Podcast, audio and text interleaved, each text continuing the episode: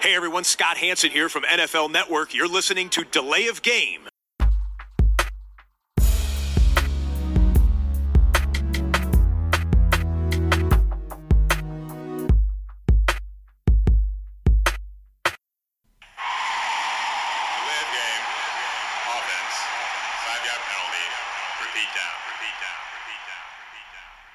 Ja, hallo und herzlich willkommen. Hier meldet sich die Lay of Game, der Football Podcast, an diesem Dienstagabend mit Episode 261.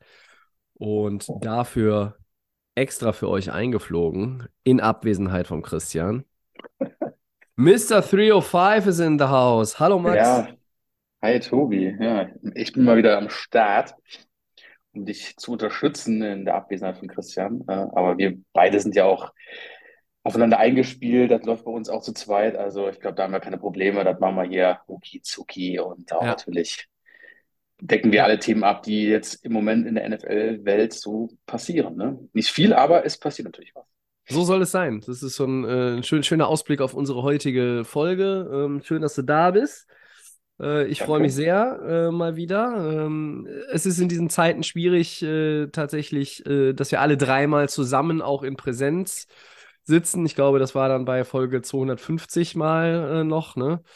Da haben wir das Ja, da haben wir live gemacht. Genau. Ähm, aber ja, wir wollen in den kommenden Wochen vielleicht auch wieder so einen schönen Triple Mock Draft machen ähm, oder äh, je nachdem, wie es passt, äh, einfach auch nur mit zwei Leuten. Aber äh, so oder so, die nächste Folge mit drei Leuten soll auch nicht mehr allzu lange auf sich warten lassen. Ähm, Max, was hast du denn für heute biertechnisch am Start? Ja, ich habe mir einen Becks aufgemacht und habe das auch hier schon schön im, in das Glas getan. Also ein, Klass ein klassisches Klassiker-Bier, ne? Äh, Der Becks, da kann man nicht viel falsch machen mit. Aber Tobi, du wirst uns nicht enttäuschen, du hast schon wieder ein- so ein Speziale-Ding. Ja, äh, tatsächlich Speziale. akt aktuell das letzte Speziale, was äh, im Haus steht. Ähm, der Rest ist doch Mhm. eher herkömmlich und das heißt, ich muss die Vorräte äh, für den Podcast auch mal wieder auffüllen. Ähm, Ich habe vom Ja. Überquell das Bambulepilz heute. Oh, Ja, äh, Überquell kommt ja äh, quasi äh, straight from the St. Pauli Fischmarkt, ne? Und ähm, ja, Feinherb, Strohgelb und nur mit bestem deutschen Hopfen eingebraut. Okay, ja. Schauen wir mal, was das so kann. Natürlich, wie meistens im Podcast, ein Bier, was ich noch nicht getrunken habe, äh, für meine Bier-App zum Sammeln. Äh, andere sammeln Briefmarken, ähm, andere sammeln, weiß ich nicht. Was hat man früher sonst so gesammelt? oh. Mä- Mädchen, Mädchen haben immer so, so Sticker gesammelt, ne? Oder So, so Sticker mit so, mit so Stoff und so, weißt du? Ja, oder Ja. weiß ich nicht. Äh, weiß nicht. Irgendwas. Modellautos sammeln einige Leute. Ja, ja, Äh, ja, Beispiel. Brief, Briefmarken ist ja schon fast die Generation hier unserer Eltern. Also erstmal Prost. Ja, Prost, Tobi.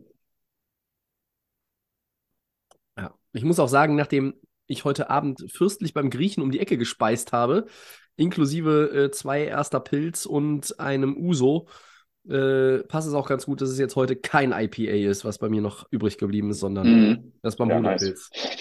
Ein sehr süffiges, durchaus mit herber Note versehenes Pilz, wie ich finde. Mhm. Ja, ähm, Ja, und dein Becks, so, schmeckt nach Ist- dem, nach dem, nach dem Fairmaster aus der alten Reklame vom Fernsehen. Sail away Genau, into your dream. es schmeckt Ja. mal sehr, sehr ähm, bitter. Das mag ich ja ganz gerne und deswegen kann man nicht viel falsch machen. Ne? Ich glaube, jeder hat ja schon mal einen Becks äh, mal probiert. Ich Ja. mal aus. Aber auch das Überquell, äh, klare Kaufempfehlung. Wunderbar. So, ähm, wir haben Ja. uns eine schöne Headline heute konstruiert für Segment 2, Max. Und äh, Ja, vergangene Woche habe ich ja mit dem Christian angefangen, so ein bisschen mal auf die erste Draftrunde zu gucken, wie viele Quarterbacks gehen in der, in den Top 10, wer in den Top 10 geht Mhm. hoch, wer geht runter. Wir Mhm. wollen das Ganze jetzt ein bisschen erschweren, ähm, weil man ja immer viel über die Top 10 oder Teams in den Top 10 redet. Äh, wir reden heute mal auf die Positionen oder äh, wir blicken auf die Positionen 11 bis 19 und sprechen über diese Teams. Wer geht vielleicht per Trade hoch, wer geht runter, welche Franchise wagt irgendwie so ein, so ein Wow-Move, so ein Splash-Move, ähm, unabhängig natürlich jetzt von der ganzen Quarterback-Frage. Und ähm, ja, was sind so deine ersten Gedanken zu dem Thema? Ja, ich habe mir die Teams angeschaut. Ähm, dabei schaue ich natürlich auf die Nummer 12. Also an 11 ist Tennessee. Ähm, ich glaube nicht, dass sie irgendwie ähm, einen Tausch bekommen von den ersten, also von den nachfolgenden Teams. Ich glaube, die werden da an ihrer elften Stelle, ich habe jetzt mal so geschaut, was da so jetzt die, um, die, Mock so hergeben. Ich glaube, Broderick Jones, Offensive Tackle Georgia, es wird immer wieder in mehreren ähm, Mock als Offensverstärkung ähm, für Tennessee ähm, als, als Pick genannt. Ich gucke dann lieber auf die Nummer 12, weil Houston darf ja auf der 2 picken, da kommen wir ja nachher auch nochmal und ich habe ja mit Sie ja letzte Woche auch über das Thema Quarterbacks auch in Houston gesprochen. Ähm, Gehen wir von dem, von dem Szenario aus, dass Houston jetzt an, an, an Position 2 ähm, sich ein Quarterback zieht, ist natürlich irgendwie interessant zu wissen, okay, wer wo kann man die Lücken schließen? Und ich glaube, dass Houston da ähm, aber auch ihre Position halten wird. Es kann natürlich immer alles kommen, aber ich glaube, dass Houston hier mit einem Right Receiver gehen wird, ähm, weil Houston braucht einen absoluten Rebuild. Dieses, diese Franchise ist sowas von am Ende und ähm, für mich einfach nur zu schauen, okay, welche Option hat man, wie kann man die Offense verstärken, wenn man sich auch mit einem Quarterback ähm, vielleicht in, den, in, der ersten, in der zweiten Runde ähm, also an zweiter Position ähm, verstärken möchte. Und da sind einige, die ähm, auf dem Schirm sind. Ähm, ich sage jetzt mal so ein paar Namen: Quentin Johnson, TSU, wir haben äh, Zay Flowers, Boston College oder Stanton Smith Jingba, wenn ich glaube, oder nee, Jingba, ich glaube, das ist die richtige Aussprache. Das sind so die, die so im Mittelfeld bei den Receivern, ähm, die sehr gefragt sind und auch die gut weggehen können. Aber die darauffolgenden Teams, ähm, sei es New York zum Beispiel, die ja auch jetzt in den letzten zwei, drei Jahren, die kommen direkt dahinter, ähm, sich ja auch deutlich verstärkt haben und da ja auch einige interessante Sachen im Background passieren, darauf kommen wir nachher auch nochmal, was bei den Jets abgeht. Ja. Ähm, sind das alles Teams, die natürlich nach Receivern und jungen Offensive-Spieler suchen, dann kommen auf der 14 die Patriots, die haben auch ein riesen Offense-Problem. Ähm, ja. Die haben dann ein paar Veteranen da rumlaufen und man muss ja auch schauen, dass der Quarterback mit, mit ein paar Waffen bestückt wird. Dann kommt bei mir die Wundertüte aus dem Draft überhaupt, das ist Green Bay Packers. Also da bin ich echt mal gespannt, was die alles so handeln. Da gibt es ja auch Trade-Gerüchte ähm, mit dem Quarterback ähm, wir seit Jahren immer irgendwas anderes erwarten von Green Bay auf der, auf der, auf der Draft-Position und dann überraschen sie das mit einem ganz kompletten Move. Ich glaube, Christian würde, wenn er jetzt hier wäre, auch absolut dazu stimmen. Ähm, da sehe ich auch auf der 15 ähm, auch einen Receiver, der weggehen könnte.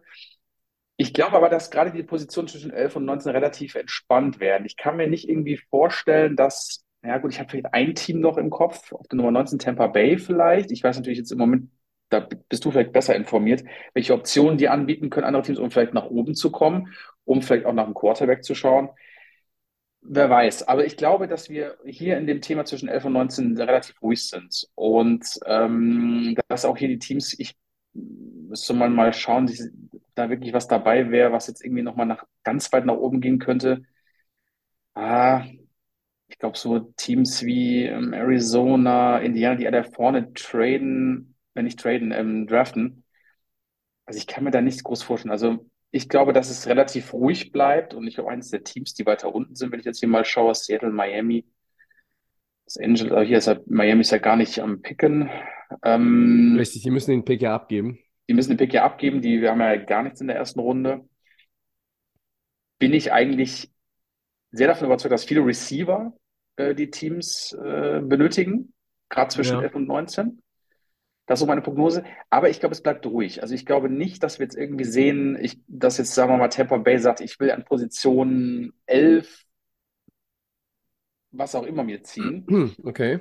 Deswegen bin ich eigentlich, wenn ich auch mal so die letzten Jahre vergleiche, da gab es immer mal wieder so Überraschungen, aber ich glaube, da ist, glaube ich, jeder gerade mal froh, dass er irgendwas ziehen, äh, also nicht ziehen kann, aber zumindest glaube ich, dass da die Lücken auch gefüllt werden. Detroit zum Beispiel mit Cornerbacks habe ich auf dem Schirm, sowie auch bei Pittsburgh.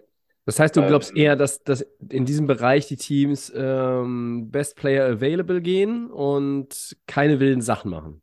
Genau, also gerade die Teams würde ich auch sagen, dass dann so einfach so nach unten geschaut wird, okay, was ist, was ist da auf dem Board, was brauche ich wirklich? Und ähm, ich glaube halt, dass aber wirklich in der Runde mindestens drei Receiver ähm, ein, äh, also dass die Receiver zu Teams kommen, weil wie Houston, Patriots, Packers. Das sind alles Teams, die benötigen. Offensive Help. Und deswegen glaube ich, also es, es kann natürlich immer zwischen den Spielern noch was ändern, dass man vielleicht einen Receiver, einen anderen nimmt, aber ich bin der Überzeugung, dass es ruhig bleibt. Wie sieht es denn bei dir aus? Ich glaube, dass das, äh, ich gehe in die entgegengesetzte Richtung und sage, dass das eine ziemlich wilde äh, Phase der ersten Runde werden wird, weil ähm, ich mich auch, auch aus dem Fenster lehne und sage, dass noch einige Quarterbacks, die vielleicht in vielen Mock-Drafts in den Top Ten äh, gehandelt werden wurden, dann noch da sind. Ähm, und das macht die ganze Sache dann vielleicht, äh, macht die ganze Sache dann vielleicht heiß. Ähm, je nachdem, was jetzt mit Lamar Jackson passiert, mh, also, es gibt dieses, dieses Gerücht, Lama Jackson, äh, die Colts wollen ihn haben. So, wenn das passiert, Pre-Draft, dann wird sicherlich auch der Pick wandern und dann wird Baltimore äh, möglicherweise den Colts-Pick haben und dann an, an vier und dann sagen, okay, Quarterback. Ähm, also, ich, ich sehe irgendwie, dass ein mhm. Quarterback aus den Top Ten fällt, aber es kann natürlich auch sein, ähm, wenn sich doch etwas äh, auch in Sachen Trade noch tut, dass dann Teams reingehen in die Top 10 und dann äh, vielleicht alle vier Quarterbacks in den Top 10 am Ende weg sind. Und da sehe ich die Titans vorne. Also, was ich gehört habe, ist, dass die Titans möglicherweise einen richtigen Splash-Move vorbereiten. Die wollen vielleicht an drei hoch äh, mit Arizona einen Deal machen. Das ergibt erstmal Sinn. Äh, keine Divisionsrivalen, nicht dieselbe Conference. Ähm, mhm. Arizona wird keinen Quarterback ziehen wollen. Die warten auf die Genesung von Kyler Murray. Die Titans haben einen 35-jährigen Quarterback mit Ryan Tannehill, ähm, der im letzten Vertragsjahr ist. Es gibt äh, in 24 und 25 habe ich mir den Contract mal angeguckt, gibt es noch diese sogenannten Void Years. Also ähm, das ist das letzte Vertragsjahr von Tannehill. Warum nicht ein, ein Rookie dahinter aufbauen? Den ein Jahr ähm, lernen lassen und dann Staffelübergabe, ja. Und, und, die Titans könnten damit von 11 auf 3, wenn sie mit, mit Arizona einen Deal machen. Dann ist die Frage, was passiert mit den Colts? Ähm, die wollen sicherlich, wenn sie einen Quarterback ziehen, nicht den viertbesten haben in der ersten Runde, sondern die wollen mindestens mal den drittbesten haben. Weil die Wahrscheinlichkeit, dass sie nochmal irgendwie an Houston vorbeikommen und auf die 2 ist für Indy relativ gering. Also ähm, Arizona ist so ein bisschen das Zünglein an der Waage, wenn es auch um die Verteilung der Quarterbacks geht. Und du hast eben einen interessanten Punkt gesagt: Die Texans, wenn sie einen Quarterback an zwei ziehen, na, dann werden sie an zwölf keinen ziehen. Dann sind sie vielleicht auch offen, um mit Pick Nummer 12 sich nochmal zu bewegen, ja. Ähm, ob sie vielleicht auch sagen, wir kommen nochmal günstig in die Top 10 rein, dann ist der Pick schon weg und hat äh, vielleicht noch ein, ist noch ein anderes Team, was noch da unten gegangen ist. Ähm, also das ist so, ähm, weil Texans und auch die Lions, die auf 18 sind, beide haben ja zwei Picks ähm, in diesen Top 20. Ne? Die hm, Lions hm, haben 6 und 18. Ja, genau. Ne? Houston hat 2 und 12. Damit kann man ja äh, unterschiedliche Herangehensweisen auch verfolgen. Einmal ähm, stur da bleiben und vielleicht Best Player Available mit einem runtergehen, mit einem hochgehen, ähm, vielleicht das Ganze in mehrere Picks umwandeln. Beide Teams sind jetzt aber auch nicht so gebaut, vom Roster, dass man sagt, naja gut, also sammelt einfach mehr Picks ein, sondern nimmt doch einfach den Quality-Player, der dann an der Position auch zu haben ist. Ne? Mhm. Ähm, also ich sehe die, die äh, Titans da so ein bisschen in Richtung äh, nochmal hoch und weit hoch, wenn das funktionieren könnte. Ähm, ich finde Houston und Detroit sehr schwer vorauszusehen. Eine Prognose, da tue ich mich sehr schwer mit, weil mit diesen zwei Picks, äh, die beide Teams innerhalb der Top 20 haben, ist es schon sehr, sehr schwierig. Und natürlich weißt du bei Packers und äh, Jets auch nicht so genau. Ähm, ähm, haben die Jets den Pick dann noch? Ja, ist er nicht doch Teil eines vielleicht äh, Trade Packages mit Aaron Rodgers? Was ist mit den Packers? Ähm, werden die ähm, werden die einen Quarterback ziehen oder werden die sagen, nee, wir, wir polstern das Roster für Jordan Love einfach bedingungslos? Ähm, ich sehe so ein paar Teams, auch die Patriots, da hört man auch immer wieder Gerüchte. Bill Belichick ist nicht happy mit Mac Jones und der Entwicklung von Mac Jones. Holen die vielleicht noch einen Quarterback? Machen die sogar noch einen Move? Ähm, also da ist, ich, für mich ist da wahnsinnig viel Bewegung drin. Ähm, und vorausgesetzt, es gibt jetzt bis zu der ersten Draftrunde kein Aaron Rodgers-Stil, dann äh, sehe ich, naja, die Packers auf 15 sitzen bleiben, äh, die Commanders, die Steelers auch. Aber der Rest ist äh, absolut im Flow, in, in meinen in meinen Augen. Auch die Buccaneers ähm, könnten noch versuchen, äh, irgendwo gezielt ein paar Plätze, Plätze nach oben zu kommen. Ähm, andererseits, wenn man auch da immer hört, naja, Tampa Bay wird so mit dem einen oder anderen Quarterback in Verbindung gebracht. Sie haben jetzt Baker Mayfield geholt. Sie haben auch halt noch ganz, ganz viel von Kyle Trask. Warum sollte man den beiden jetzt noch einen Rookie dahinstellen äh, als Competition? Weil ich glaube, dass du, dass du bei den Buc Buccaneers einfach mit diesen beiden jetzt, die sollen das ausfechten im Trainingscamp und der Sieger ist der Starter. So, und dann wartest du auch einfach und da wiederhole ich mich im, nach den letzten Wochen gerne, ähm, bis dann einfach die Draftklasse kommt, ähm, 25. Äh, das ist dann die nächste äh, Big Class, was die Quarterbacks anbelangt, wo nicht nur Quantität, sondern auch nochmal eine andere Qualität vorausgesagt wird. Aber ja, das ist natürlich auch sehr weit nach vorne geguckt. Also ähm, Wenn ich jetzt mal, ähm, also du hast äh, sehr, sehr viele Szenarien und auch ähm, wirklich sehr, sehr gut das ähm, den Zuhörern jetzt ähm, so rübergebracht. Ich sage nur so, dass die Houston und Detroit, ähm, die beiden Teams mit den zwei Picks, natürlich sehr, sehr viel Spielraum haben. Und äh, Ja. wenn Houston, die haben ja in den letzten Jahren auch sehr, sehr viel falsch gemacht, dass sie nicht irgendwelche Entscheidungen treffen und sagen, okay, äh, wir lassen uns jetzt irgendein Paket schnüren. Du musst natürlich immer gucken, dass du natürlich auch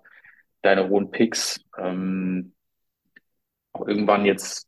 Ich, das ist wieder das Szenario, wo ich, wo ich auch vermute. Ich glaube, du hast es ja jetzt auch vorhin gesagt, es ist so viel möglich und da können, können so viele Anrufe in, in kurzer Zeit passieren. mhm. Wer macht das bessere Paket? Ähm, wer wird hinten, hin- wer wird, wer wird irgendwo hinten dran bleiben?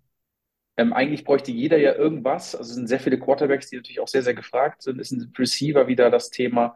Ähm, für Quarterbacks wird ja sehr, sehr viel auch getan. Das haben wir ja immer wieder gesehen. Es ist einfach die Position, wo einfach sehr viel experimentiert wird, wo viele Busts dabei waren, wo auch viele ähm, gute Spieler ähm, sich entwickelt haben, gute Quarterbacks. Ähm, ich bleibe trotzdem irgendwie so im Mittelfeld eher so beruhigter, Mhm. weil ich einfach denke, okay, ja, Tennessee könnte irgendwie das Thema sein. Houston sollte vielleicht echt ganz, ganz aufpassen, was sie mit ihren Picks machen. Vieles ist ja auch an, mit Miami gemacht worden und da sahen sie immer so ein bisschen äh, mit dem Team, also sahen sie halt immer schlechter aus. Jetzt sind sie einfach mal in Position zu sagen, okay, an 2 und 12. New York, das ist wie gesagt auch eine Wundertüte. Ähm, das wird sich ja dann, wie gesagt, ergeben, wahrscheinlich wirklich in dieser Nacht. Ich glaube, Patriots, mh, ja, ich glaube eher, da musst du einfach dem Jones noch mehr Chancen geben, wenn du einfach das Roster stärkst und was um, herum ist um ihn. Green Bay traue ich überhaupt gar nicht, da könnte alles sein. Washington könnte ich mir vorstellen, dass die vielleicht noch irgendwas machen, aber ich, für mich sind das Teams, wo ich sage, okay, die haben jetzt irgendwo einen Standpunkt wie Detroit für mich auf 18. Gut, die hatten jetzt ein echt gutes Jahr letztes Jahr, das war überraschend. Es war kurz vor den Playoffs. Ähm, vielleicht sagen die sich noch, komm, was, was bietet ihr mir für die 18? Ähm, vielleicht kann ich dann noch irgendwas Geiles kriegen. Ähm, solche Teams sollten auch auf jeden Fall auf solche Deals mal mit draufschauen, weil Detroit und, und Houston sind einfach die Teams, die jetzt einfach davon profitieren sollten und müssen. Ja. Aber dein Argument mit Arizona stimme ich dir vollkommen zu. Das ist natürlich so ein, genau so ein Team, das jetzt da mittendrin hängt, Top 3. Ähm, da hat ja auch letztes Jahr überhaupt nichts funktioniert. Und ähm, zu dem Jahr davor, da war das ja deutlich besser. Aber es ist halt die Frage, ob sie sich sagen, okay, wir müssen selber schauen, dass wir äh, unsere, unser Team stärken, oder ob die sagen, ja gut, was habt ihr denn? Wo können wir denn zurückgehen? Können wir auf Position, ich weiß es nicht, auf 20 zurück oder was auch immer, oder auf was auch, egal welche Position und sagen, was kriegen wir denn dafür? Ja, die drei ist auf jeden Fall spannend. Und wer da hochgehen würde, ja, du hast ja viele Szenarien schon gesagt, aber ja, also ich glaube, es bleibt zum Mittelfeld ruhig. Wer wirklich da was tauschen könnte, gerade im Mittelfeld wäre Houston, Detroit, die da rum. Da müsste man mal schauen, was, was mit Tennessee ist. Aber du hast recht mit, mit, mit Tannehill, der da in seinem letzten Jahr da rumgurkt. Sah auch von Jahr zu Jahr schlechter aus jetzt. Also war jetzt nicht super grottig, aber ist halt ein Team, wo, wo man ähm, mal drauf schauen müsste, ne? Ja. 23 Tage noch bis zum Draft Ja. 22, Dann erfüllen 23. sich wieder Träume und neue Spieler kommen in die Liga, ja. So sieht's aus. Ich sehe auch so einige Teams, vielleicht noch als letzten Satz zu dem, zu der ähm, Headline, dass die äh, Steelers zum Beispiel eigentlich auf 17 gucken sollten. Bester Lineman available, O-Line verstärken. Ähm, äh, Commanders haben viele, viele Bereiche im Team, wo man auch was tun sollte. Vielleicht auch einfach dann auf dem. Ich meine, Angebote gibt es immer, weil natürlich auch Teams, die darunter noch sind, die Sorge haben, hey, wir haben bestimmt einen Spieler ins Auge gefasst, je nach dem Ja, Verlauf. klar. der, der ersten Hälfte der ersten Runde ist er dann gleich schon nicht mehr da, wenn wir dran sind. Also müssen wir irgendwie was tun. da wird ja dann noch schnell schon mal irgendwie ein Pick-Swap plus irgendwie ein Mid-Round-Pick rübergeschoben, einfach um, um, um da auch sicher zu gehen, dass man den Kandidaten, den man ins Auge gefasst hat, auch bekommt. Ne? Mhm. Ich könnte Ja. mir vorstellen, dass das Teams wie, äh, wie Houston vielleicht auch mit dem 12er nochmal nach unten gehen. Nur so ein bisschen, äh, um nochmal einen Mid-Round-Pick extra einzusammeln. Jeder Pick zählt, wenn du das Richtige damit machst, aber ja, es ist halt auch immer ein Lotteriespiel, letzten Endes.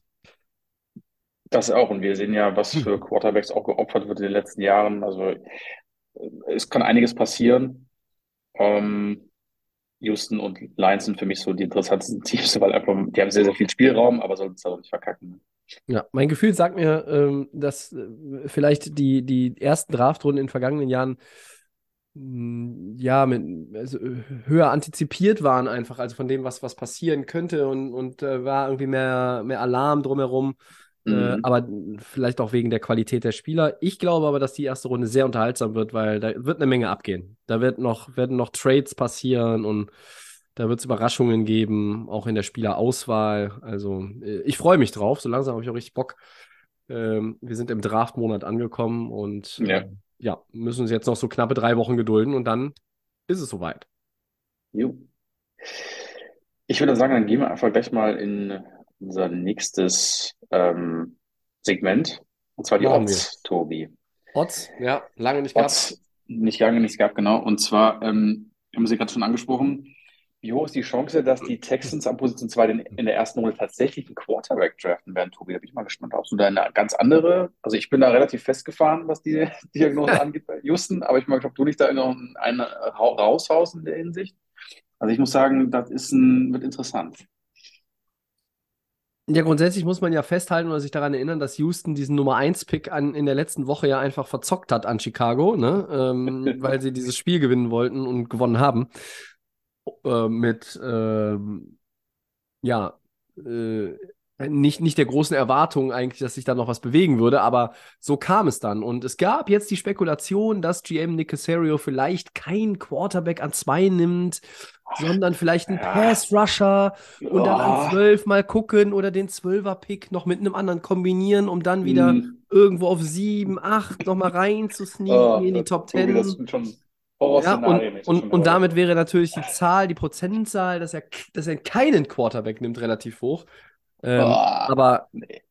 äh, Max, hast du mal Davis Mills dir genauer angeguckt, wie der so spielt? Ja, ja. Ja, also, äh, deshalb kann ich mir das nicht vorstellen. Und wenn du, du bist an zwei, ähm, da Mhm. sind ein paar Quarterbacks, die, äh, ja, die sind äh, äh, zumindest den, den Shot wert, ob sie ein Franchise-Quarterback werden können. Ähm, ich glaube nicht, dass es irgendeinen aus dieser Draftklasse gibt, der in äh, 15 Jahren mit äh, zwei MVPs und äh, sieben Pro Bowls mh, irgendwie sagt, so, jetzt mache ich meinen letzten großen Vertrag. Also in der Größenordnung äh, Peyton, Drew Brees, Big Ben, äh, Rivers, sehe ich die Jungs alle nicht, muss ich leider so sagen. Also ich lasse mich da gerne vom Gegenteil überzeugen, sehe ich aber nicht. Mhm. Ähm, also Davis Mills ist nicht die langfristige Lösung. Der lange Rede, kurzer Sinn. Nein, sie müssen auch einen Quarterback ziehen. Es sei denn, es sei denn, es ruft jemand kommt? an und sagt, wir wollen euch noch Nee. mal was Nettes anbieten für die zwei, weil wir wollen Ah. unbedingt, nachdem jetzt Carolina entweder Bryce Young oder CJ Stroud genommen hat, einen Mhm. anderen als einen von den beiden wird, einer von den beiden wird es sein, den Carolina nimmt. Sonst verstehe ich den Draft nicht. Ja, Und klar. wenn dann jemand sagt, Indy, oh, den wollen wir. Und wir wollen auf keinen Fall, dass jemand anders uns noch in die Parade fährt. Also gehen wir von 4 auf 2, weil auf 3 ist Arizona und die verhökern den Pick an die Titans vielleicht. Oder wir haben was gehört. So. Dann könnte ich mir vorstellen, dass sie keinen Quarterback nehmen, weil sie den Pick gar nicht mehr haben. Aber wenn sie den Pick haben, nehmen sie einen Quarterback. Der lange Rede, kurzer Sinn. Ich gehe mit der wunderbaren Zahl von 77 Prozent. Dass sie den Pick nehmen. Dass sie einen Quarterback nehmen, an zwei. Dass sie einen Quarterback nehmen. Okay, da gehe ich deutlich höher. Ich gebe 90 Prozent. Wie viel? 90. Okay. Also du kannst jetzt wirklich nicht das Thema so machen, dass du dann, ähm, also Wenn du auf eins hochtradest, Max, dann musst du einen Quarterback nehmen. Sonst bist du ja, weiß ich nicht, verlierst deine Glaubwürdigkeit. Aber du Das warst ist vollkommen auf richtig. zwei, Das ist ja- weil du zu blöd warst, sein, den ja, Pick 1 ja. zu behalten. Und dann bist du Ja. auf der 2, also nimmst du einen Quarterback, oder nicht? Natürlich. Ja, aber mu musst Also auch ist- nicht. Ja. Das ist halt die Frage. genau, Entschuldigung, das ist die genau. Frage. Jetzt hab, ich habe es falsch formuliert. Weil die, Nee, nee. ähm, du bist auf zwei, du hast ja nicht hochgetradet auf zwei, du bist einfach auf zwei. Wenn du jetzt sagst, hey, ich hätte aber gerne den besten Pass-Rusher oder, oder Defensive Tackle im Draft, ja, dann feel free. Oder siehst du für Houston die Notwendigkeit wirklich so hoch? Ja, ich sehe schon den äh, extrem Okay. hoch, weil klar hast du das letzte Spiel der Saison gewonnen, ähm, aber die, die haben ja schon gesehen, was da an Quarterbacks rumläuft. Und dann wirst du entweder Stroud kriegen oder du holst dir Young. Und du musst jetzt mal nach Deshaun Watson und ist halt einfach ein Penner, der, der Watson, ähm, musst du einfach ähm, jetzt mal diese Franchise wieder nach oben bringen. Und das musst du machen mit einem Franchise-Quarterback. Und Ohio State, Alabama, das sind so Ursprungsstätten, wo Franchise-Quarterbacks äh, erschaffen werden, sage ich jetzt mal so, ne? Schön formuliert. werden. Ja. Ähm, das sind einfach gute Universitäten und ähm, entweder ist es Stroud oder es ist Young. Und ähm, da würde ich als GM natürlich, klar, da wird auch das Telefon klingeln, da hast du vollkommen recht, da ruft dann irgendeiner an und sagt, hier, wir haben ein super Päckchen für euch, aber da muss man sich auch mal ein bisschen jetzt mal, man muss einfach mal die letzten Jahre zurückdenken, da muss man einfach sagen, nee, nee, das ist nichts für uns. Wir nehmen Quarterback und das Thema ist durch. Wir müssen schauen, dass wir ein Rebuild machen und dass wir auch nicht dann zu weit davon. Aber du hast auch gemeint, das ist auch völlig ein gutes Argument zu sagen, ähm, da könnte ein Quarterback auch fallen. Und dann fällt er in dieses, in, in das Ding von 11 bis 15. Da sind vielleicht auch andere interessiert. Aber ich muss, wenn ich schon äh, die Saison so vergurke und jetzt so lange auf Erfolg hoffe und auch wieder Playoffs mal sehen möchte, dann muss ich jetzt mal anfangen, mal beim Quarterback anzufangen. Und dann habe ich ja noch die Nummer 12, ähm, die ich Ja. ja auch noch nutzen kann. Ne? Also ich gehe 90 Prozent dafür, also dass Houston sich da, die kriegt, das Telefon wird heiß laufen, aber die werden nicht irgendwie jetzt, also ich hoffe es, nicht irgendeinen Scheiß machen und Mhm. äh, einfach sagen, okay, wir nehmen jetzt Young oder Stroud und fertig. Dann ist das durch und dann kannst du immer noch gucken, was mit 12 vielleicht ist. Vielleicht ist dann noch jemand interessiert, von ganz unten nach oben zu kommen. Man kann vielleicht noch irgendwas aushändeln und dann kann ich ein bisschen aufbauen. Aber ich muss eine solide Mhm. Basis haben, zu sagen, wo fange ich an und sollte mir den Pick Nummer zwei nicht vergeigen und jetzt irgendwie sagen, äh, äh, ja, Indiana, was habt ihr denn noch oder so. Ja. Also finde ich deutlich an, also kommen wir auch in Houston, das kann nicht euer Ernst sein, dann rumzufummeln, sondern muss man einfach jetzt sagen, zack, ist eine Entscheidung, Ja. oder? Also Ich, ich wäre auch in den hohen 80ern mit meiner Zahl gewesen, vielleicht sogar bei 90 oder, oder höher, aber nach dem, was ich so zuletzt mitbekommen habe, viele Gerüchte werden gestreut, da bin ich ein bisschen vorsichtiger geworden. Ich finde 77 Prozent ist immer noch ganz, ganz ordentlich. Ähm, Vollkommen richtig, und ich kann das auch verstehen, weil wenn du überlegst, ähm, was da immer alles noch in den letzten Jahren gelaufen ist und dann wird da noch, ähm, ach, jetzt ist es auch eine Heißmacherei, wer weiß es nicht, und die sagen sich, ja, es sind Rumors, die da rumlaufen und fertig. Also Houston, tut mir den Gefallen, auf zwei, macht das. Nimmt einen von den jungen Kerlen, Ohio, Alabama, da kann man nichts falsch machen. dann gehen wir einen Ja. weiter. Jo. Max, wie hoch ist denn die Wahrscheinlichkeit, dass Aaron Rodgers rund um das Draftwochenende Ende April endlich von den Packers zu den Jets wechseln wird? Ja, Aaron Rodgers will ja für New York spielen, habe ich ja jetzt so am Rande mitbekommen. Er wünscht sich ja irgendwie auch getradet zu werden und das wäre natürlich der absolute Blockbuster, wenn man ihn mal irgendwo da sehen würde. Ja, ist natürlich die Frage, Position 13, Position 15. Was ist auf dem Zettel von den Packers? Wie können sie diese große Lücke dann schließen? Du hast ja vorhin auch schon gesagt, ist das Jordan Love, der seit zwei, drei Jahren da rumläuft? Ich glaube, wir drei sind uns einig, der ist es vielleicht nicht für Green Bay. Äh, ne? Also vielleicht gibt es noch andere Möglichkeiten, aber New York hat ja wirklich, ähm, also wenn die den noch knallen würden, hier den, den, den, den Rodgers und würden noch irgendeinen Deal mit Green Bay machen und das wird sich wirklich am Draft, also natürlich schon eine heavy Nummer. Aber ja, also, wie, wie, wie, ob ich den da sehe, ich kann es mir einfach auch gar nicht vorstellen, dass irgendwie New York mit der, mit der Rüstung aufhört. Das habe ich mir bei Tom Brady auch nicht vorstellen können, dass er noch irgendwo anders aufläuft. Ja. Und zum Ende der Karriere wissen wir meistens, dass so, so Superstar-Quarterbacks dann irgendwo nochmal rumfallen. Brett Favre zum Beispiel auch New York mal für ein, ein zwei Jährchen gesehen. Richtig.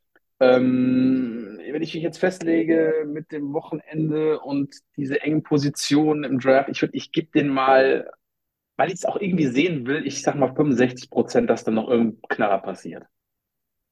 Wir gehen. Weil, weil ich einfach denke, das wird die Footballwelt mal nochmal so richtig auf den Kopf stellen. Gerade auch meine Division, weißt du, mit, mit, mit den Patriots, mit, mit Miami und Oh ja. mit, mit New York.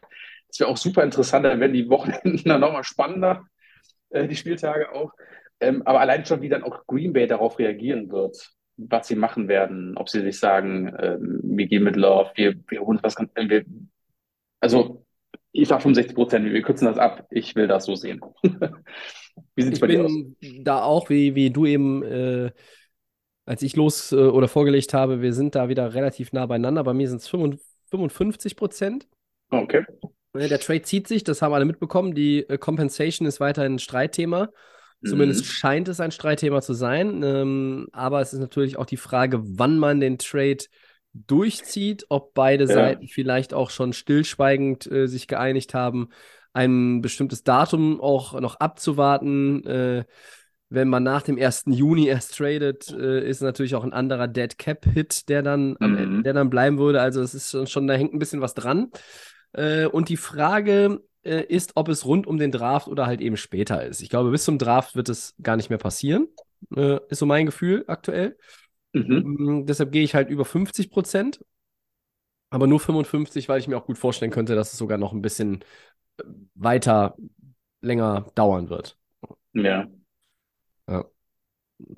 Also bei allem, was Aaron Rodgers schon geleistet hat, äh, der Mann wird im Dezember 40 ähm, und da muss man dann auch äh, mal sagen, das ist krass, wenn er in die AFC geht. Äh, er geht in eine Division, wo Josh Allen ist, wo äh, ja. ein talentierter Quarterback in Miami ist, der, wenn er gesund bleibt, sicherlich auch irgendwann äh, in diese Phalanx der, der Top Guys da äh, einbrechen, reinbrechen wird.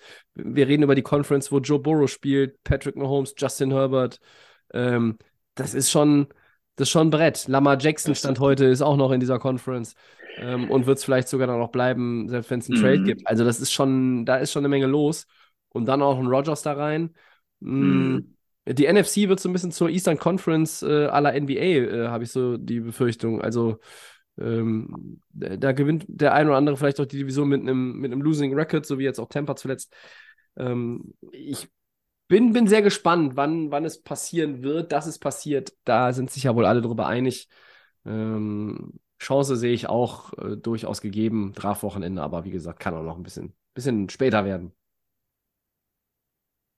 Ja, es ist echt ein krasses Thema und ähm, würde aber, wie du schon sagtest, das, also wie wir es ja aufgeschrieben haben, ähm, für das Wochenende auf jeden Fall ähm, ausschlaggebend sein. Aber du könntest auch recht haben, dass es eigentlich schon irgendwie in trockenen Tüchern ist im Background und wir wissen davon nichts. Das äh, kann auch sein, ja. Abzuwarten, ja.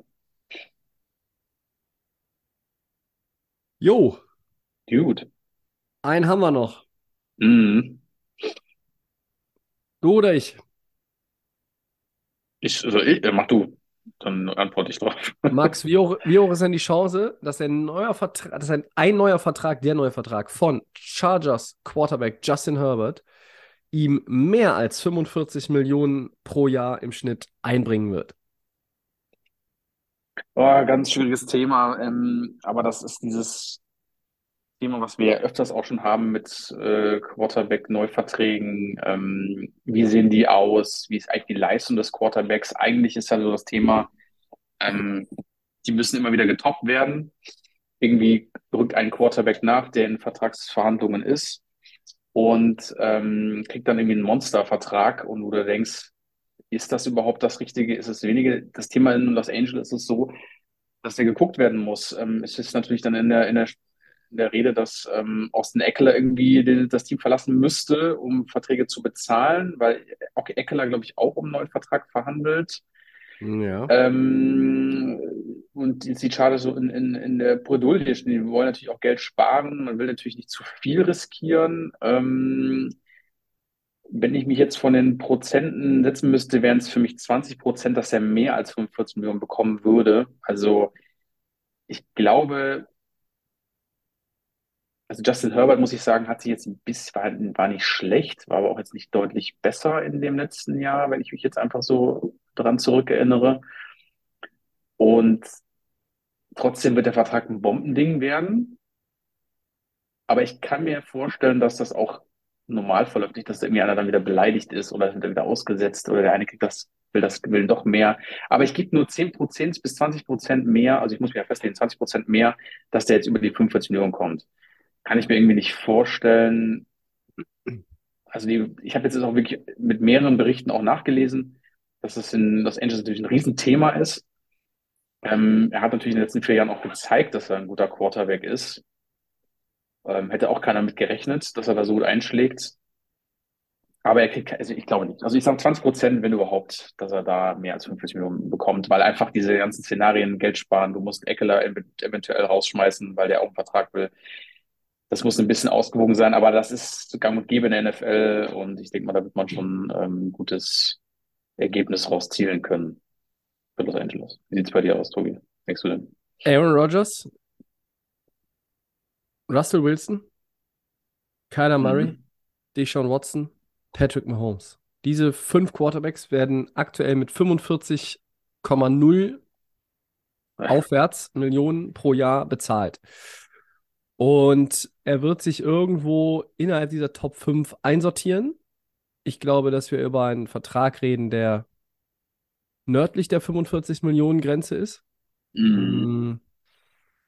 Ich glaube, dass, dass Eckler nicht der entscheidende Baustein ist für die Vertragsverlängerung von Justin Herbert. Ich glaube, dass sie äh, in den nächsten Jahren auch äh, einige Leute von der Payroll bekommen, die ja eben halt nicht ähm, so günstig sind oder günstig bleiben. Ähm, ich sehe einen Ja. Keenan Allen, der irgendwann von der Payroll verschwindet in, bei den Chargers. Ich sehe einen Joey Bosa irgendwann verschwinden, der vielleicht mit seinem Bruder zusammen in San Francisco äh, auf Quarterback-Jagd geht, der sonst irgendwo nochmal ähm, noch mal einen Restart irgendwie wagt und nochmal irgendwo einen fetten Payday bekommt. Und deshalb glaube ich, dass sie in der Lage sind, Justin Herbert irgendwo äh, mit 46 bis 47, 48 Millionen Dollar zu bezahlen. Ich glaube nicht, dass er Mhm. eine neue Benchmark setzen wird.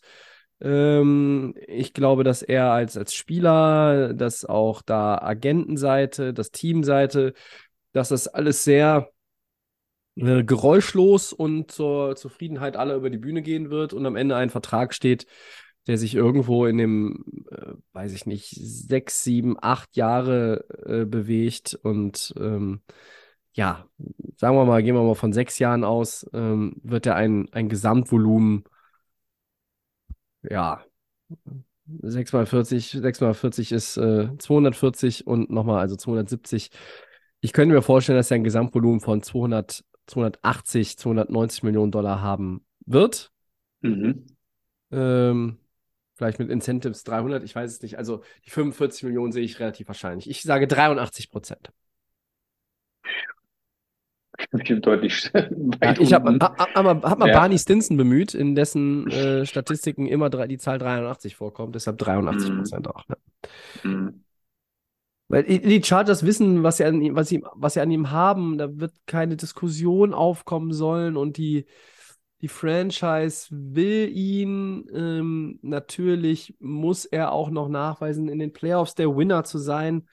Äh, aber ähm, grundsätzlich sehe ich nicht, was da, was da irgendwie das Problem sein sollte. Und ähm, äh, das jetzt passiert oder in ein paar Monaten, der Deal wird kommen und der wird der wird den Mahomes-Deal, ähm, ja, ich meine, Mahomes hat diesen 10-Jahres-Vertrag, aber Mahomes hat halt dieses Average-Salary von 45 Millionen Dollar und da wird er sich einsortieren. Mhm. Bin mir relativ sicher. Ja, es ist halt dieses Over-the-Top-Denken. Der letzte Ja, Vertrag war, klar. man muss natürlich, das ist halt, das ist NFL so, da spielt es dann, sagen wir mal, wenn das eine halb solide Performance ist, dann ist das eigentlich schon gut für dich als Spieler, um zu wissen, okay, dein Vertrag läuft aus und dann gibt's das Big Money. Ähm, viele haben dann die großen, die Taschen voll, wie du gerne sagst, Tobi, und manche Ja. sind dann, äh, werden dann performen dann deutlich besser und manche lehnen, lehnen sich dann zurück. Das haben wir schon, das sieht man in jedem US-Sport.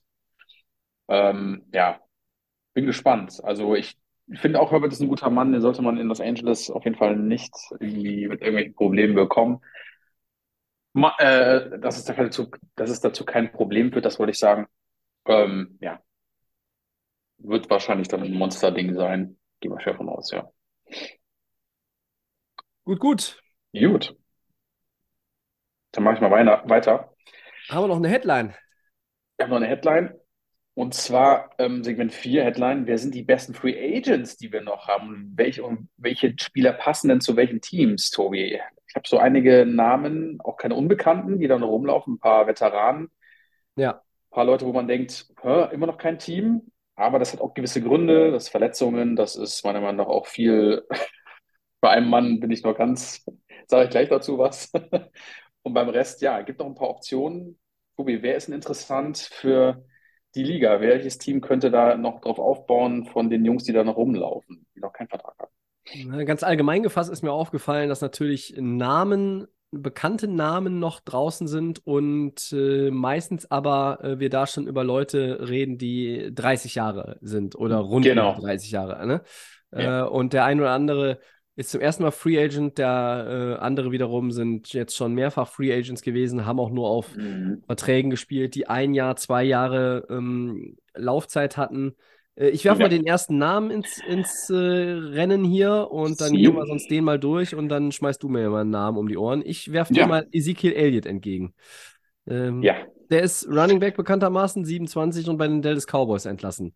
Würdest du als GM mit ausbaufähigem Backfield dich um ihn bemühen oder sagst du lieber Finger weg?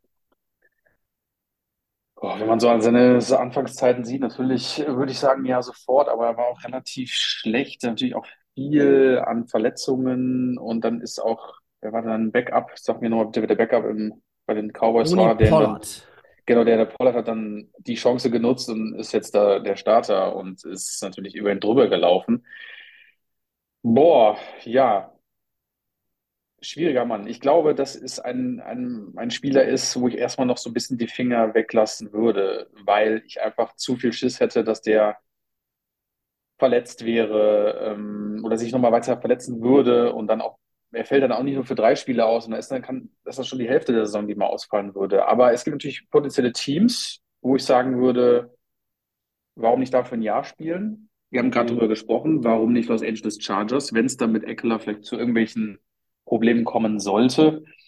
Ähm, vielleicht kann man ähm, Elliott sich holen für ein paar Euro, für ein paar Dollar ähm, und da so eine Position füllen. Ich habe auch noch als Team die Chicago Bears, die auf Running Back bestimmt noch irgendwas machen könnten mit ihrer, mit, mit dem starken, vielleicht neuen jungen Quarterback. Aber auch Buffalo ist auch so ein Team, wo es irgendwie auch noch, also Buffalo ist ein rundum gutes Team, aber auch an der Running Back Position ist es noch ausbaufähig. Der kann mit diesem Superhype, den Buffalo ja die letzten Jahre auch hat, natürlich auch noch ein Elliott noch ein paar ähm, Yards mitlaufen. Also es gibt noch ein paar Punkte, aber ähm, ich wäre im Moment relativ vorsichtig, einfach aus Verletzungsgründen. Wie sieht's bei dir aus? Ich glaube, wenn der Preis stimmt, und das habe ich gar schon mal mit dem, mit dem Christian besprochen äh, in den vergangenen Wochen, wenn der Preis stimmt, dann würde ich da auch nochmal ihm die Chance geben. Äh, die Situation in, im Backfield muss natürlich auch irgendwie passen. Also entweder ähm, ist das ein, ist es ein Shared Backfield, vielleicht auch ein, ein Team, was einen jungen Running Back hat. Ähm, auch da habe ich mal jetzt die Jets in Verbindung mit Elliott irgendwie äh, gehört, weil Das Bruce Hall halt eine starke Rookie-Season, hatte dann den Kreuzbandriss, ist raus gewesen. Ähm, einfach ein, wo Elliott die, die zwei wäre für einen schönen One-Two-Punch. Das wäre dann schon eine ganz gute Ja. Nummer. Und was, was man auch nicht vergessen darf, Ezekiel Elliott ist ein wirklich hervorragender äh, Blocker, ja. Ähm, Ja, deshalb klar. passt das auch zu den, zu den Teams, die du jetzt gerade genannt hast. Denn ich habe mir Mhm. auch Bears und Bills auf, aufgeschrieben, ja. Das sind Quarterbacks, die selber laufen können. Ähm, das sind Teams, die auf Running Back eigentlich auch Bedarf haben. Ja. Die Bears haben Montgomery verloren. Bei den Bills sucht man jetzt immer schon seit Jahren eigentlich einen zuverlässigen ähm, äh, Rusher, der vor allen Dingen auch diese, äh, dieses Näschen hat für die Goal-Line, ne? Also in Mhm. Goal-to-Go-Situation, Situations, dass du da einfach jemanden hast wie, wie Sieg, der, der einfach weiß, ähm, wo man die letzten vier, fünf, sechs, sieben, acht Yards holt. Und deshalb könnte mir das, äh, wäre das für mich auch ganz, ganz passend. Was mir äh, Jets halte ich eigentlich für den, den von den immer mal wieder genannten Teams den, den Longshot schlechthin. Ähm, ich, ich glaube, dass, dass der Markt für ihn einfach immer kleiner wird, je länger er auch wartet. Ich äh, habe nicht das Gefühl, dass schon wahnsinnig viele die Fühler nach ihm ausgestreckt haben, äh, weil die GMs auch wissen, hey, ein bisschen warten und irgendwann wird er auch für weniger unterschreiben. Also wenn du ihm jetzt einen Jahresvertrag anbietest, dann geht der bestimmt auch äh, 8 bis 10 Millionen irgendwo. Und wenn du ihn am Ende für sechs oder äh, sechseinhalb bekommen könntest, hast du, glaube ich, dann auch ein überschaubares Risiko. Ne? Und das ist das, was du gesagt hast. Das Risiko musst du ein, eingehen oder willst du das eingehen, wenn du natürlich auch um seine Verletzungshistorie weißt. Ja. Mhm. Aber ja. ja. ich sehe ähm, ein AFC-Team, ich sehe ein NFC-Team, also mit Bears und Bills, so als die aktuellen Frontrunner. Ähm, aber muss halt auch passen. Ne? Also es muss irgendwie finanziell passen, weil sonst glaube ich nicht, dass er wahnsinnig viele Angebote bekommen wird. Wenn er, wenn er der Ansicht ist, er müsste noch 10 bis 12 Millionen äh, pro Saison bekommen und damit irgendwie einen Zweijahresvertrag über, weiß ich nicht, 20 bis 24 oder selbst einen Einjahresvertrag bei 10 bis 12, das wird es nicht geben. Da bin ich mir ziemlich sicher.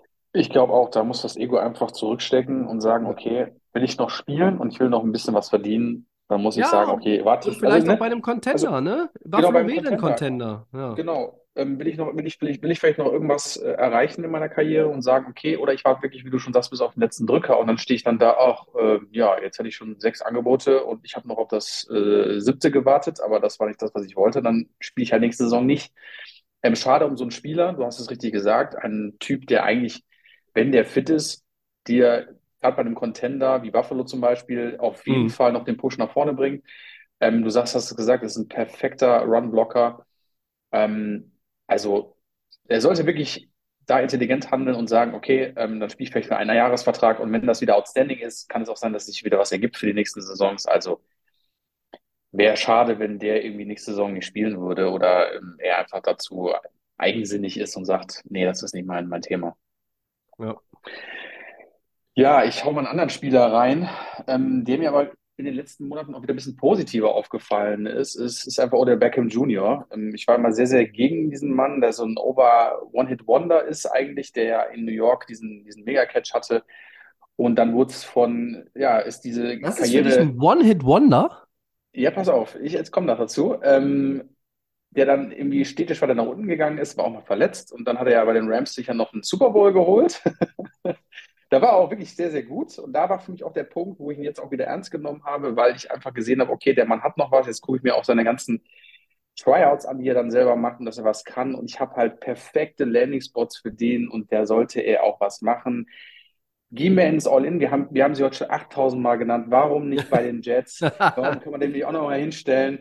Die Jets, die sammeln doch alles und wenn da wirklich was passieren würde in New York, dann musst du einfach alles abgrasen. Wir haben Elliott gesagt, wir haben Rogers vorhin schon genannt. Und warum nicht noch Beckham? Irgendwo eine Seite rechts, links, Slot Receiver, ich weiß es nicht, dann noch ein bisschen was verstärken. Wenn das mit Rogers passieren sollte, dann holt euch doch alles, was noch so geht, weil dann wird es richtig spannend in der AFC äh, East.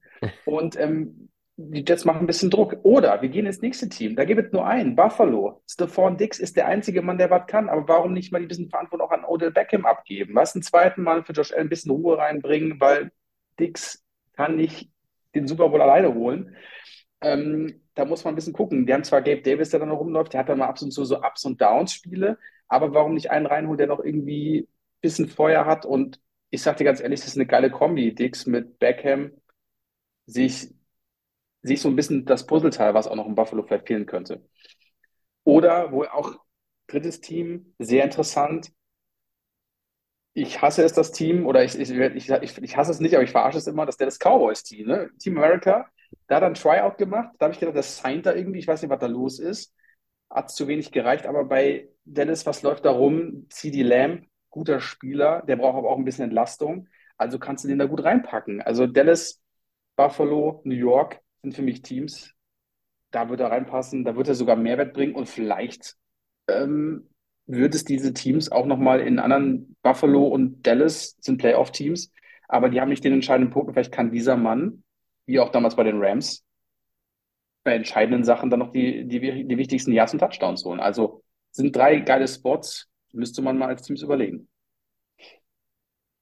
Ja, äh, die Chiefs habe ich jetzt auch nochmal immer wieder so als äh, Möglichkeit ah, ja. gehört, weil ähm, man hat jetzt Juju verloren und man ist jetzt auch mit so Leuten wie Sky Moore bisher nicht zufrieden in Kansas City. Und ähm, ja, wenn einer auch irgendwie auch Odell Beckham Jr. dann da, da integrieren kann und dass er auch den irgendwie ruhig halten kann, zufriedenstellen kann, dann ist es Andy Reid, der äh, auch Mhm. nachweislich mit den etwas schwierigen Charakteren gut umgehen kann. Also das wäre auch noch eine Möglichkeit. Und eine Reunion ähm, mit den Rams. Also äh, solange die Personalie OBJ frei ist, dann äh, bleibt natürlich auch den Rams weiterhin die Zeit, Allen Robinson vielleicht zu traden, um dann den, den Cap Space dafür auch zu nutzen, oder Beckham Jr. zu bezahlen. Und dann hast du vielleicht da nochmal auch ähm, ja, ein Zeichen in, in der Saison oder in der Offseason, wo natürlich für die Rams jetzt wenig gut gelaufen ist. Viele Abgänge, Mhm. viele Cap-Casualties, die Leute, die entlassen worden sind äh, oder getradet worden sind, einfach um auch Cap-Space zu sparen. Ähm, das ist der Preis, den man zahlt in LA für ähm, ja, mehrere Jahre All-In.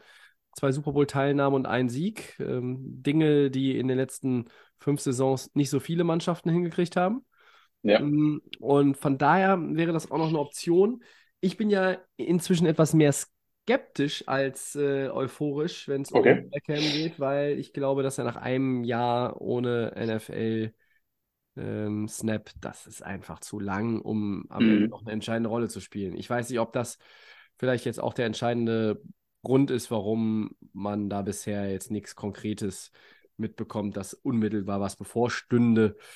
Ähm, vielleicht ist es aber auch wie bei anderen Leuten auch so, so dieses Domino, ne? Also wenn, wenn Aaron Rodgers nach ähm, New York geht, dann forciere ich das vielleicht auch, dann unterschreibe ich da auch für eine Mille weniger, weil ich sage, hey, geil, ähm, ich bin hier Teil von etwas möglicherweise ganz Großem in der Saison 2023.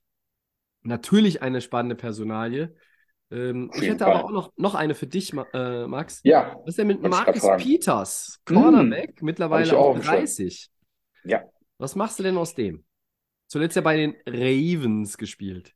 Bei den Ravens sah aber auch eigentlich ganz okay aus. Klar, ist noch ein Veterane. Ich habe mir auch so drei Teams mal rausgesucht, wo der eventuell noch so ein bisschen Impact haben kann. Und zwar nicht so, als dass er jetzt irgendwie so der, der Beste da in, auf seiner Position ist, sondern dass einfach auch junge Leute irgendwie ein bisschen als Veteranen ein bisschen nach vorne bringen kann. Ich habe einmal die Giants, die Vikings und die Bengals aufgeschrieben, die an den Positionen auch nochmal irgendwie ein bisschen ähm, Veteran Help wahrscheinlich gebrauchen könnten. Mhm. Ähm, ich fand das gerade bei den Giants, dass irgendwie auch hinten in der Cornerback-Position, gerade da hinten, nicht so ganz gut aussah. Für mich so der Spot, wo er am besten reinpassen würde. Ähm, er ist, glaube ich, jetzt frische 30. Ähm, Ja. Der kann noch ein, zwei Jährchen spielen. Ist natürlich auch eine Sache, wie verpacke ich da einen Vertrag? Gebe ich dem Jahr? Mache ich da 10 Millionen für ein Jahr, 13 Millionen? Das ist immer, ähm, kann man schwer einschätzen, wie, wie von ist er auch von sich selbst überzeugt zu sagen, ähm, bin ich mir Spieler, der wirklich sagen kann, okay, ich will noch spielen und ähm, gib mir einen Jahresvertrag und ich mache euch dann noch ein paar Dinger. Aber Peters eigentlich für mich einer der besten Cornerbacks, die in den letzten Jahren in der NFL gespielt hat. Und warum nicht diese drei Spots mal anpeilen? Also gerade die Teams sollten da vielleicht auf jeden Fall nochmal den Hörer in die Hand nehmen. Ähm, gerade Giants und Vikings, die einfach dann noch so ein bisschen Veteran Help gebrauchen können. Also das sind für mich so die, die besten Position, Aussichten für, für ihn. Hast du noch ein anderes Team, was ich genannt hatte, oder ganz andere Prognose für ihn, was, was ihn angeht? Vielleicht wird er auch gar kein Team, sondern er geht einfach jetzt in Rente, kann ja natürlich auch passieren. Ne? Ich habe gehört, dass er möglicherweise doch auch einfach zurück zu den Ravens geht. Ähm, Mhm. Dass man da jetzt nur das, per, das perfekte Timing abwartet, um auch zu gucken, wie ähm, jetzt die eine oder andere Personalie da noch ausgehen wird. Ähm, ja. Ähm, Peters ist ein, ist ein Kandidat, der, der natürlich äh, bringt Erfahrung mit, eine gewisse Reputation. Er hat aber auch jetzt in der, in der letzten Saison nicht mehr so gut performt, hat dann auch mal die eine oder andere kleinere Verletzung und ich würde mir ihn auch eigentlich trotzdem wünschen, dass er vielleicht bei den Rams nochmal anheuert. Ähm, die haben mit, mit Ramsey ja nun mal auch ihren Top-Corner einfach verloren. Ähm, ähm, Peters ist für mich so ein, so ein, so ein Free Agent, der sich vielleicht auch nach dem Draft und je nachdem, wie der verläuft, dann im Mai sein Team aussuchen kann und, und sagt, okay, wo kriege ich den besten Deal? Im Verhältnis finanziell zu sportlichen Möglichkeiten. Ja. Ähm, Er möchte nochmal irgendwo bei einem Contender sein. Ähm, er hat äh, seine Karriere in Kansas City begonnen, richtig? Dann Mhm. war er bei den Rams, er war bei den, bei den Ravens. Ich, ich glaube, dass ein, dass ein Team in der in, in beiden Conferences, wenn das irgendwie passt und man, man sieht, man braucht vielleicht noch den zweiten, den dritten Corner, nicht mehr den Corner für jedes Down. Das ist er, glaube ich, dann vielleicht auch nicht mehr. Aber irgendwo wird er die Chance noch bekommen und das wird eher bei einem Team sein, das, das auch um etwas spielt. Mm, und bei den Ravens, naja, gut, da weiß man jetzt auch nicht. Ne? Mit Lamar Jackson werden die Ravens ein Contender in der AFC äh, mutmaßlich erstmal und, und ohne ihn mutmaßlich nicht oder ganz sicher nicht. Mhm. Vielleicht wartet er auch da ein bisschen ab.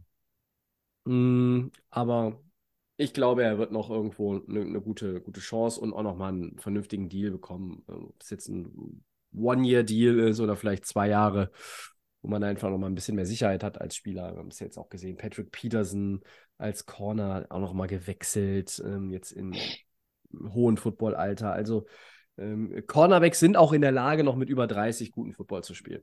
Ja. Äh, das auf jeden Fall. Ich hätte sogar jetzt noch einen, den ich einen, eigentlich mal einen sehr, sehr. Einen machen wir noch, den ich sehr, sehr schätze eigentlich und der eigentlich auch immer das ähm, Verletzungsproblem hat, äh, eigentlich immer das Verletzungspech ist für mich Jadavian Clowney. Ja, ähm, von den Browns jetzt released worden. Ein Mann, der irgendwie auch so ein bisschen, ich weiß nicht, als Nummer 1 Pick ja von Houston damals genommen hat, habe ich sehr, sehr gefeiert damals und der auch eingeschlagen wie eine Bombe und dann einfach so mit dem Verletzungspech sich also die letzten Jahre rumschlagen musste und auch schon fünf Teams hintereinander, ähm, also fünf Teams gewechselt, mit fünf Teams äh, Verhandlungen hatte, auch gewechselt hatte. Und jetzt war die letzte Station ähm, Cleveland. Ähm, ich habe mal kurz die Sets geguckt. Ähm, zehn Games für Cleveland gemacht, davon waren zwei Sechs. Das ist schon mh, wirklich unterste Kategorie. Wenn er aber wirklich gespielt hat, war er relativ gut. Ähm, seine beste Saison war mit äh, 2017 9,56 und 59 Tackles in der Saison.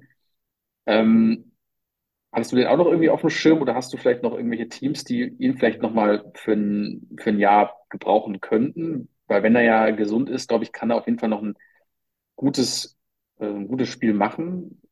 Ich hätte jetzt so ja, drei auf dem Kopf. Also ist also halt nur auch so ein, so ein bekannter nie, Spieler, der ist aber auch nie ja, richtig.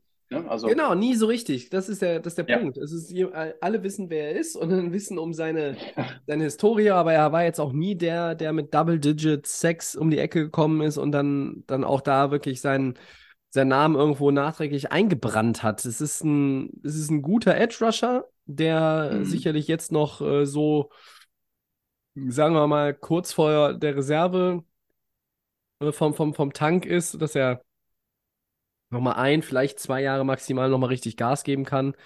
Äh, das ist kein Spieler, den wir mit ähm, 37, 38 noch in der Liga sehen werden. Ähm, keinen Fall.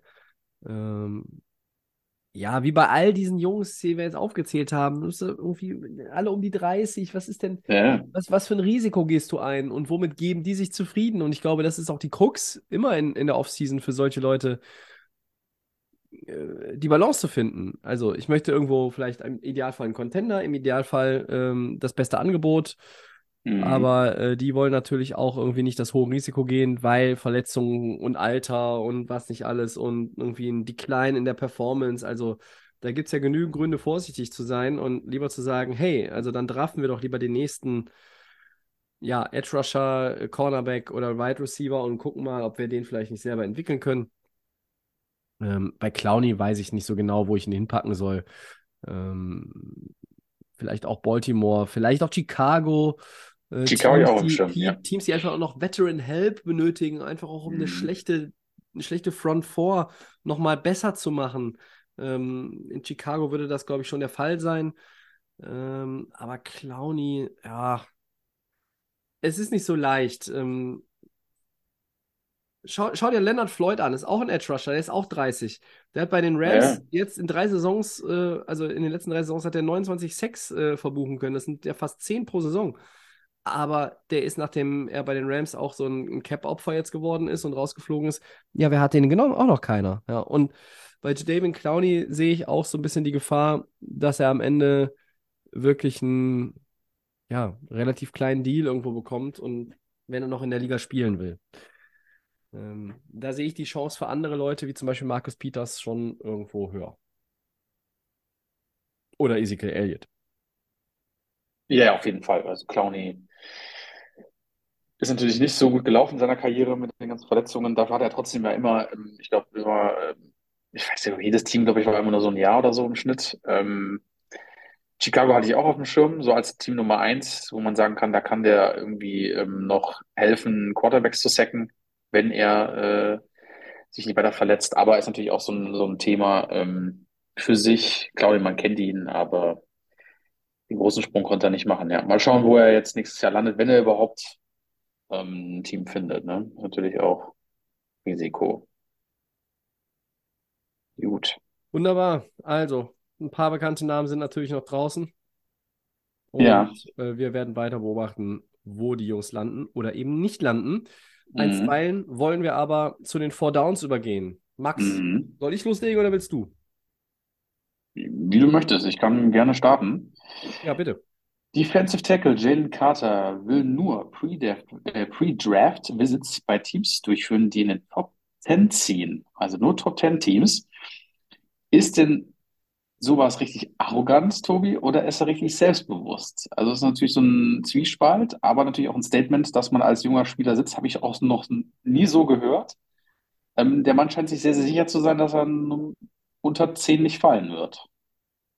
Ja, Oder? und Was- äh, was wird sie gesagt? ich glaube auch, 10? dass es, Ja. dass es mit Recht so ist. Ja? Also er ist selbstbewusst, äh, es ist beides. Es ist arrogant und selbstbewusst und die Grenzen zwischen Selbstbewusstsein und Arrogantsein, die sind nun mal, ähm, ja, die sind relativ fließend, nicht nur in der NFL, sondern auch im alltäglichen Leben, wenn man das so mal formulieren darf.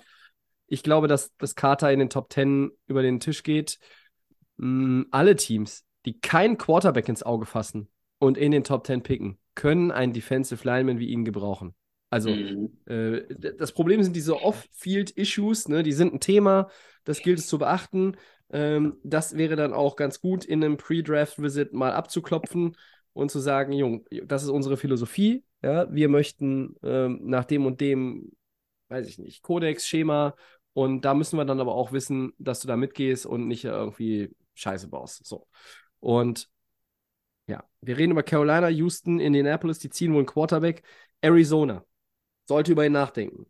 Die Colts sollten, äh, die, die äh, Seahawks sollten über ihn nachdenken. Die Lions sollten über ihn nachdenken. Die Raiders, die Mhm. Falcons, die Bears, die Eagles. Sprich, sieben Teams aus den Top Ten sollten eigentlich ihn auf dem Zettel haben. Und da sehe Mhm. ich kein Szenario, in dem er am Ende wirklich da rausfällt. Wenn er die Ansage so macht, dann können das einige Leute meinetwegen als arrogant abstempeln. Ich finde es selbstbewusst und ich glaube, er wird recht behalten. Als ich das gelesen hatte, dachte ich auch, okay, krass, man ist so von sich überzeugt. Ähm, dann habe ich mich immer so ein bisschen damit befasst und guckt, was sind die bestmöglichen Spieler, die man einfach ziehen kann auf gewissen Positionen. Ähm, ich finde es krass, dass man wirklich mit so einem Selbstbewusstsein reingeht. Ähm, aber der wird unter den ersten zehn gedraftet.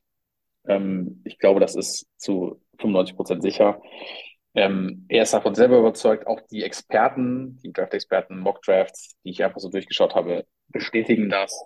Hm. Würde mich natürlich echt ähm, wundern, wenn das nicht so wäre. Ähm, wäre natürlich auch mal ein krasse, krasses, äh, krasses Movement, aber ähm, ich glaube, dass er sich da doch ausruhen kann und sagen kann, okay, ich bin ein Top-10-Pick. Würde ich ihm jetzt nicht widersprechen. Er Ja. wird ein Top-10-Pick. Also ich bin mir sehr sicher, das wäre für mich ein Schocker, wenn er im, im Mhm. Draft rausfallen würde. Genau, das wäre ein Schockmoment, wenn das irgendwie nicht der Fall wäre, ja. Zweites Down. Max, die Falcons haben sich die Dienste von Defensive Lineman Calais Campbell gesichert. Äh, das ist mal ein echter Veteran. Ein guter Move. Ja, finde ich schon. Ich mag den Spieler, ich mag den vom, äh, wie er, wie er Football spielt und ich finde, das ist ein völlig guter Move. Ist auch ein Veteran, ähm, klar, man denkt, 37, ne? sie- 37, aber äh, ja, genau, ist ja schon, ich sehe hier 36, ja genau, also der wird jetzt 37. Ähm, ja, der wird, das wird kein, das wird kein, das wird keine neue Karriere da, das wird einfach nur ein solides Football, was er da spielen wird und mehr ist das auch nicht. Aber ich finde den Move jetzt nicht, gerade für Atlanta finde ich den jetzt, also kann man, kann man machen, auch wenn das Alter relativ hoch ist. Also ich spricht Ich- nichts dagegen. Finde den Move in Ordnung. Er kriegt einen Vertrag über ein Jahr und 7 Millionen Dollar. Er hat Fertig. sicher, sicherlich nicht mehr diese äh, Dominanz früherer Tage. Aber er ist ein, ein dringend benötigter Leader für diese Defense in Atlanta. Mhm. Und äh, ich glaube, dass das Risiko mit einem Jahr und sieben Millionen Dollar, da kommst du auch wieder raus, dann, äh, ist überschaubar. Äh, und presst halt noch ein bisschen Football aus, aus so einem Spieler raus, der ähm, ja auf dem Feld und abseits des Feldes wirklich äh, einer der ganz hervorragenden Charaktere in der NFL ist. Ich wünsche ihm viel Erfolg äh, in Atlanta. Es wird sicherlich kein Jahr, ähm, wo man zwingend in Richtung Playoffs äh, gucken sollte ne, für ihn. Aber, Äh, nee, da stimme ich dir auch zu, aber ähm, es, ist, es ist irgendwie die Möglichkeit, noch mal ein Jahr NFL zu spielen, bevor man dann Ja. vielleicht noch in den wohlverdienten Ruhestand geht. ja. Ja.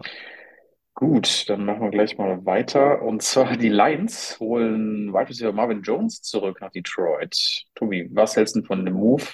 Wird er die Lücken schließen können? Auch ein Veteran.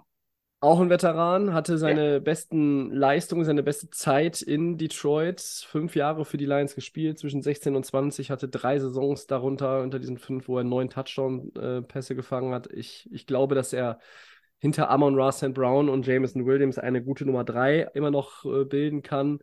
Insgesamt, ähm, ja, DJ Chark war ja jetzt weg äh, aus Detroit, deshalb ähm, ist das jetzt auch nochmal gut, dass man da ein bisschen Veteran Help für Jared Goff reinbringt. Ähm, Marvin Jones Jr. ist, glaube ich, ein, ein Receiver, mit dem Quarterback wie Goff schnell eine Chemie aufbauen kann. Das wird der Offense helfen. Ähm, auch hier das Ü Risiko überschaubar. Ein Jahr, maximal 5 Millionen, 3 Millionen, glaube ich, sind relativ klar. Äh, kann bis zu 5 Millionen Volumen bekommen, der Deal. Ähm, das ist für Detroit äh, ein Risiko, was man eingehen kann. Es ist ein Homecoming, irgendwie fühlt sich dann auch gut an für beide Seiten. Ja, ich finde es in Ordnung. Was sagst du? Ähm, Hm. ja, also Detroit ähm, kämpft sich so langsam nach vorne. Wir waren ja super begeistert. Und ich glaube, wenn Marvin Jones da wieder zurück ist, und ich glaube, der kann auf jeden Fall da noch ein bisschen Impact bringen. Ähm, aber jetzt auch nicht, dass man jetzt sagt, man bringt es auf nächstes Level, das Team, oder auf der gewissen Position Wide Receiver. Ähm, da sind sie, glaube ich, gut aufgestellt. Und du hast es ja gesagt, das ist so ein bisschen so die Kleinigkeiten noch zu verbessern und mal gucken, was auch jetzt Detroit jetzt auch im Draft machen wird, ob sie da wirklich sagen, okay, Marvin Jones und wir machen keinen neuen Receiver mehr. Also sehr, sehr spannend. Ich finde den Move echt nicht schlecht. Viertes und letztes Down. Wer könnte denn aus unserer Sicht Stand heute, also Pre-Draft, das große Überraschungsteam in der Saison 2023 werden? Okay. Ja, komm, ich, muss ein bisschen mein Team auch mit reinbringen. Ich glaube, Miami wird. Ich wollte gerade sagen, sag mir Ja. nicht Miami wird es. Doch, Wird es doch, doch, Miami? doch, Okay. komm. Doch, ich nehme Miami, weil es einiges passiert. Du hast noch mal ein bisschen was getan. Wenn du jetzt Tour zurück hast, dann und er nicht verletzt ist und auch nicht achtmal wieder umgerempelt wird und achtmal eine, Gehirnerschütterung, dann ist das ein, ist das ein gutes Team. Das wird auch ein Überraschungsteam sein. Es wird auch diesmal dann an den Playoffs auch nicht mehr so rütteln, sondern es wird auch solide da durchgehen. Ja, und es kann auch sein, dass die AFC brutal stark wird und dass sich da auch bei Buffalo noch vieles ändert und dass auch noch New York irgendwie noch eine Rolle spielen wird. Aber du hast jetzt einige gute Signings gemacht, du hast Leute gehalten, du hast langsam darauf aufgebaut. Du bist eigentlich schon den Schritt immer da, hattest du schon immer da. Nur Tour war immer der Schlüsselpunkt, warum es nicht funktioniert hatte, weil du dann so Grücken wie äh, Teddy Bridgewater da rumlaufen hast, weil der Backup-Quarterback immer kacke war die letzten Jahre, obwohl der normale Quarterback war auch scheiße bei Miami. Was, Fitz, Fitzmagic war da. Fitzmagic, äh, der hat, der hat wenigstens noch wahrscheinlich die Playoffs noch gemacht irgendwie, weißt du? Äh, Wir haben ja die Playoffs gemacht, aber trotzdem, das wäre jetzt vielleicht ein bisschen weitergegangen in der, in der, in der zweiten Runde, weiß ich nicht. Aber ich glaube, wir werden überrascht sein, wo Miami am Ende steht. Mein Überraschungsteam, auch mal für mich, ich gebe mal ein bisschen Props für mein Team. Okay. Also auf der einen Seite muss man ja vielleicht die Panthers auf dem Schirm haben, neuer Coach, Nummer 1 Pick, ähm, einfach nochmal, da wird nochmal komplett mit dem Besen durchgekehrt. Was ist mit den Broncos? Ähm, Oh, Sean Payton, wird er jetzt Russell Wilson und diese Franchise nochmal irgendwie, nochmal das Streichholz irgendwie anzünden können? Die Jets natürlich, gerade wenn sie auch Aaron Rodgers haben, ähm, dann sind sie, glaube ich, auch irgendwie auf dem Zettel als, als, als, als Contender in der, in der AFC, ähm, Ja, ja. so voll diese Conference nun mal auch ist. Aber ich gehe auch hier mit einem anderen Team. Ich sehe die Detroit Lions in den Playoffs. Ähm, ich sehe die Detroit Lions. Und ich hau jetzt mal einen raus. Ich sehe Ja. die Detroit Lions als Divisionssieger der NFC North. Vor den Vikings und den Packers. Wenn der, ja, wenn das wirklich mit New York da und den Packers da funktioniert, dann wäre das gar nicht Selbst so wenn unwahrscheinlich. Aaron Rodgers in Green Bay noch spielen würde, diese Tür zu, gu- zu wenig? ist ja vielleicht noch gar nicht hundertprozentig zu, auch wenn man immer Nee, mal nee. wieder was anderes hört. Aber nein, äh, auch dann nicht. Ähm, Detroit ist das Team, ähm, das wird die NFC North am Ende gewinnen. Wir reden hier sicherlich nicht über einen 13-4-Rekord, aber ich denke, Nee, dass nee. man diese Division mit einem 10-7, äh, 11-6 gewinnen kann. Ich traue Detroit das absolut zu. Nach dem letzten Jahr würde ich ihm das auch zutrauen, ja. Das wäre so mein, mein Überraschungsteam vielleicht. Ähm, ja. Ihr müsst jetzt entscheiden, liebe Leute, ob Miami und Detroit auch dann wirklich Überraschungsteams wären oder ob das nur die Weiterentwicklung nach einem ja schon recht ordentlichen Jahr 2022 wäre. Ähm, knaller Überraschungsteam wäre vielleicht dann sogar, weiß ich nicht, wenn Arizona in die also, kommt also, also kleine Houston. Überraschung wäre das Team, ja, Houston oder Carolina. Ja. So, in also wenn's, wenn's, ja, irgendwie so in der Richtung, ja. Max, hast du noch was oder sind wir fertig für heute? Ich glaube, wir haben jetzt alle Themen durch. Ja, Das heißt, haben wir doch ganz gut ähm, mit Themen vollgepackt. Dann haben wir genug Wird erzählt. jetzt, ja, wird jetzt immer spannender, was jetzt auch in drei Wochen ist mit dem Draft. Ähm, die Leute wissen Bescheid, welche Szenarien möglich sind und ähm, ja, kommt immer näher. So ist es. Dann, Ja. Max, sag ich vielen Dank für deine Zeit heute. Schön, dass du Ja, dabei warst. dir sehr gerne. Und wir danken euch fürs Zuhören. Das war Episode 261 von Delay of Game, der Football Podcast. Ähm, alle Episoden, Max, wie auch diese, gibt es bei Soundcloud, bei Apple Podcasts und bei, Spotify.